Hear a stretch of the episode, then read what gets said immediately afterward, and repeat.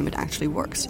Certain regions of or areas of the climate are destabilizing and might reach a tipping point beyond which they change rapidly into a new stable place that is very different from where we're at today. So it sort of makes has, the consequences of the warming much more real to it's, the negotiators. It's significant, large-scale consequences that we do not understand very well that will certainly change life on Earth significantly and rapidly. And the problem is that some of these tipping points actually might already have been passed. the global coral reefs we might already be on the point where we can save the coral reefs.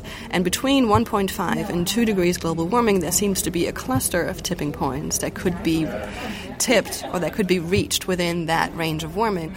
So there is an assumption that knowing about climate tipping points theoretically might create urgency and ambition among decision makers, although there's also lots of research Uh, on like the psychology of decision making that says it might do the opposite. They might feel that they can do nothing about this. It might create kind of apathy and say, I don't even want to know about this because it, I'm not in control of any of this. I can't do anything about it. So there are two different hypotheses of what the response might be, but the hope actually is that yes, it creates ambition and urgency and therefore more climate action. Other tipping points were discussed more widely at the AGU conference, including the quickening melting of the Greenland ice sheet and changes in atmospheric circulation patterns.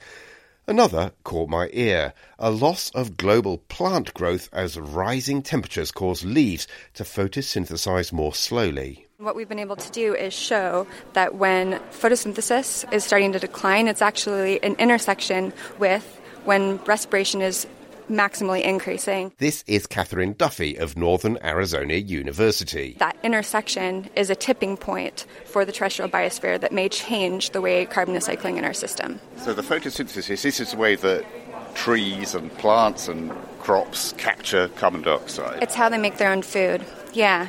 And there's a point at which they stop being as efficient as they are at, at, current temperatures. Exactly, and so there's a temperature at which they can't do that as effectively. That that temperature is a, it's a stress to them, and therefore their metabolism declines. And when you're talking about respiration, who's respiring? That's the breakdown of all that carbon that plants have made through insects, microbes, bacteria, all sorts of things like that. But plants do it as well.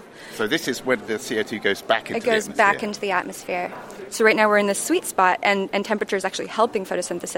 But as we get warmer, we start to pass the thermal maximum for photosynthesis, while respiration just continues to increase. And so that would be a kind of acceleration, there'd be a feedback.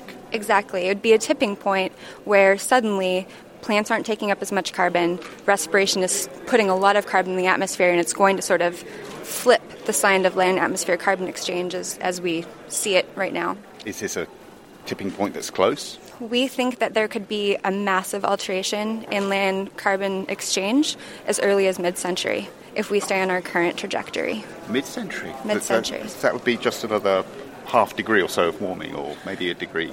And part of that is because we're actually we're already seeing effects of warming. It's not necessarily warming from today, but we're starting to see increases in temperature which are affecting land carbon uptake in forests all over the globe. I mean, I guess we're told, for example, that the Amazon is a sort of what's going to save us, the trees, if it's not burned down deliberately, the trees there are going to save us. Is the Amazon the kind of place that you're talking about?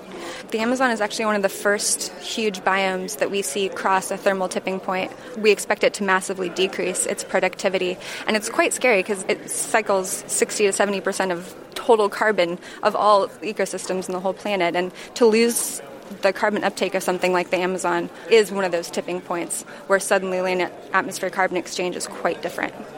The problem is that a lot of tipping points, when you start looking at them, aren't so abrupt. This is a well respected climate scientist, Ken Caldeira of Stanford University even a low lying nation with sea level rise, it, it's not like one day the sea level floods the whole place. It's okay that there are storm surges, and the storm surges get worse year after year, and eventually they become more frequent and so bad that people decide that they have to abandon the land. And it's not typically there's not like one event where you say, okay, now this, this island's underwater, it's, it gets increasingly less habitable. And, uh, you know, you could even look at places like New Orleans, where there were a lot of economists thought even that Katrina was a tipping point, that, you know, there's only one direction that New Orleans is going relative to sea level, and that's down, and they'll eventually be flooded by seawater.